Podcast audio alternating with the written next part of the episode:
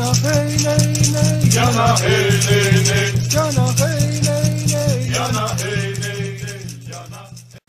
Arrom, aqui é Selene Jacket, criadora do Animal Totem Oracle Deck e da mesa radiônica xamânica do Instituto Águia Dourada. E hoje, na série sobre os deuses e deusas, iremos falar sobre Aunko. Aunko é uma deusa da mitologia vietnamita e foi, de acordo com o mito da criação deste povo, uma fada imortal da montanha. Sua iconografia é de uma jovem e bela fada, linda como uma pintura e que vivia no alto das montanhas. Seu consorte é Lak Long Khan, o senhor dragão de Lak, que era um deus amado pelo povo vietnamita e vivia em um palácio subaquático, mas geralmente visitava a terra para ajudar as pessoas comuns no trabalho agrícola e na conquista de vários monstros, como o temido Ho Tin, que causou, né, que teve como resultado é a sua conquista como herói para este povo. Aunko deu à luz uma bolsa de ovos que gerou 100 filhos conhecidos coletivamente como Bac Viet. A gente vai falar mais adiante sobre esses filhos, que são os ancestrais do, do povo vietnamita.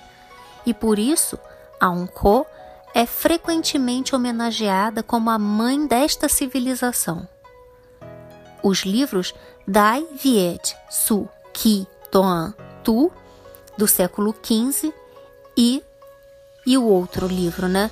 Lin Nan Chit Kai. Eu não sei se a pronúncia está correta. Tradução é Maravilhas Retiradas do Pó de Lin Nan, do século XIV. Esses livros mencionam a lenda de Aung Ko.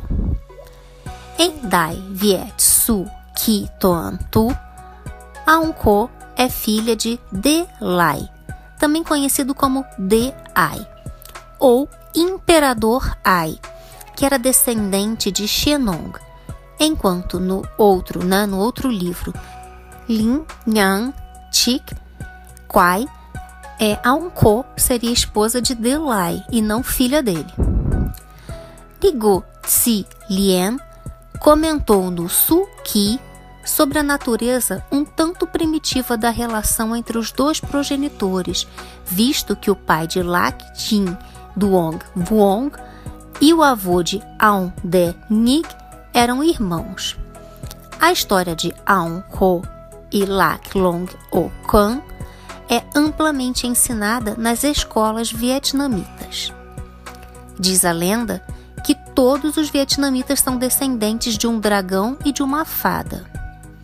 Em seu mito, a deusa fada Aung Ko viajou pelo antigo Vietnã curando aldeões enfermos. Ela era curadora e muito hábil na medicina, além de possuir um coração muito compassivo. Um dia, um monstro ou um pássaro, depende de, de como é contada, como, como é contado este mito, apareceu de repente diante de Aung Ko, enquanto ela estava viajando. E então a assustou. E ela tentou escapar, transformando-se em um grow, que é uma espécie de ave, para então voar para longe. Lak Long Khan, o rei dragão do mar, passou e viu a bela senhora em perigo. Então ele agarrou uma pedra próxima e matou o monstro ou pássaro. Quando Aunko parou de voar para ver a pessoa que a salvou, ela voltou a ser uma fada e instantaneamente se apaixonou por seu benfeitor. Ela logo deu à luz a uma bolsa de ovos, da qual eclodiram cem crianças. No entanto, apesar do amor de um pelo outro, Aunko sempre desejou estar de novo nas montanhas, enquanto Lak Long Khan também teve saudades do mar. Lak Long Khan voltou ao oceano e dia após dia, solitária e melancólica, Aunko esperava o retorno do seu marido. Quando sua paciência chegou ao limite, ela chamou Lak Long Khan e disse: Como você pode ter coragem de me deixar para trás e não criar nossos filhos juntos? Lak Long Khan então confessou: Sou descendente dos dragões, você das fadas. Um de nós vive debaixo d'água, enquanto o outro vive nas montanhas nossos costumes não são compatíveis, portanto, não podemos continuar em harmonia.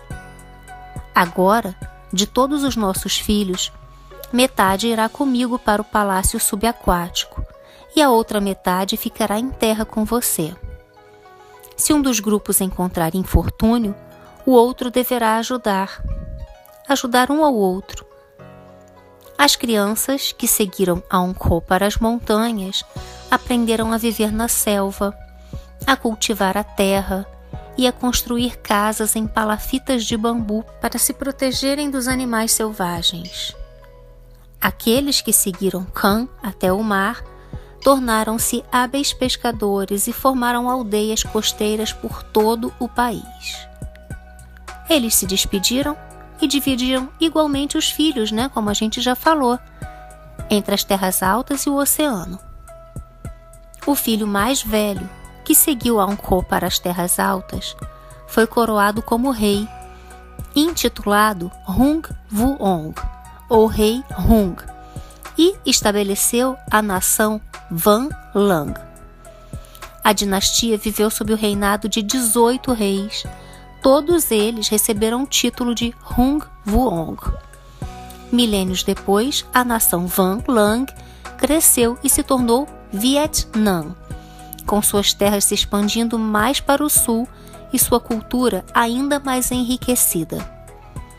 É importante notar que, desde a história contada pela primeira vez, houveram inúmeras variações, cada uma com pelo menos algumas diferenças. Os vietnamitas têm orgulho em contar a história mágica de como surgiram, e essa história de Aung Ho e Lac Long Khan também serve como uma metáfora de como os vietnamitas devem sempre amar e proteger uns aos outros.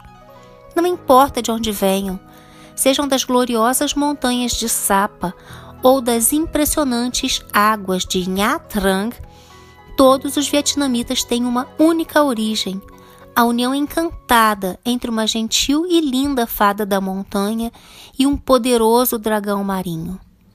Eles são todos Dong Bao compartilham a mesma raiz no saco de 100 ovos que Anko deu à luz. Por isto, devem viver em harmonia e nunca se esquecer da promessa de se ajudarem. Existe um dia específico, o dia 10 de março no calendário lunar, que é quando as pessoas celebram Hung Vuong e sua devoção para construir a nação. O mito também chega à música, aos romances, ao teatro. E isso aumenta o orgulho nacional em todos os vietnamitas, os lembrando de sua linhagem divina. Seu templo, o Templo de Angkor, se chama Templo de Angkor e fica na sagrada montanha Van, onde os vietnamitas oram por uma nação pacífica e próspera, um bom tempo, uma safra abundante e pessoas felizes. Durante a Guerra do Vietnã, agentes americanos usaram este mito da criação para buscar apoio patriótico para o Vietnã do Sul, segundo mencionado em um panfleto sobre esta guerra criado pela autora americana Mary McCarthy. Os símbolos de Angkor são os ovos, as montanhas e as fadas, e sua ave sagrada é o grou. As oferendas: ovos, incensos, flores, frutas como a lixia, manga, pitaia, longan ou olho de dragão, caqui e fruta-pão. Como essa deusa é muito rara, pelo menos aqui no Brasil, né, a gente não tem quase informação, e o material que eu tenho aqui, né, que vocês podem ver nas fontes aqui na descrição do vídeo, é praticamente todo estrangeiro. Então eu criei uma oração para ela, eu espero que vocês gostem. Oração a Aunho por Selene de Hecate. Deusa Fada, Senhora Aonko, seja bem-vinda nesta casa. Que vossas energias curadoras possam trazer a mim a cura e a proteção contra todos os males, seja do corpo, seja da alma. Que sua graça e beleza tragam a doçura em minha vida. Mãe do povo vietnamita, tu que és mãe de reis, traga a minha prosperidade e a nutrição para os meus projetos. Traga força, a majestade e a sabedoria. Que a Senhora seja sempre bem-vinda em minha vida. Assim seja e assim é. Salve a Ankon. Bem, espero que vocês tenham gostado desse vídeo. Se você gostou, deixa aqui seu comentário, deixa seu like, compartilha com seus amigos. E se você ainda não é inscrito no canal, eu te convido a se inscrever agora, porque tá sempre saindo novidade. Eu procuro trazer sempre um material bacana para vocês. Então, até o próximo vídeo. Mitaku Yoyasin, eu honro todas as nossas relações.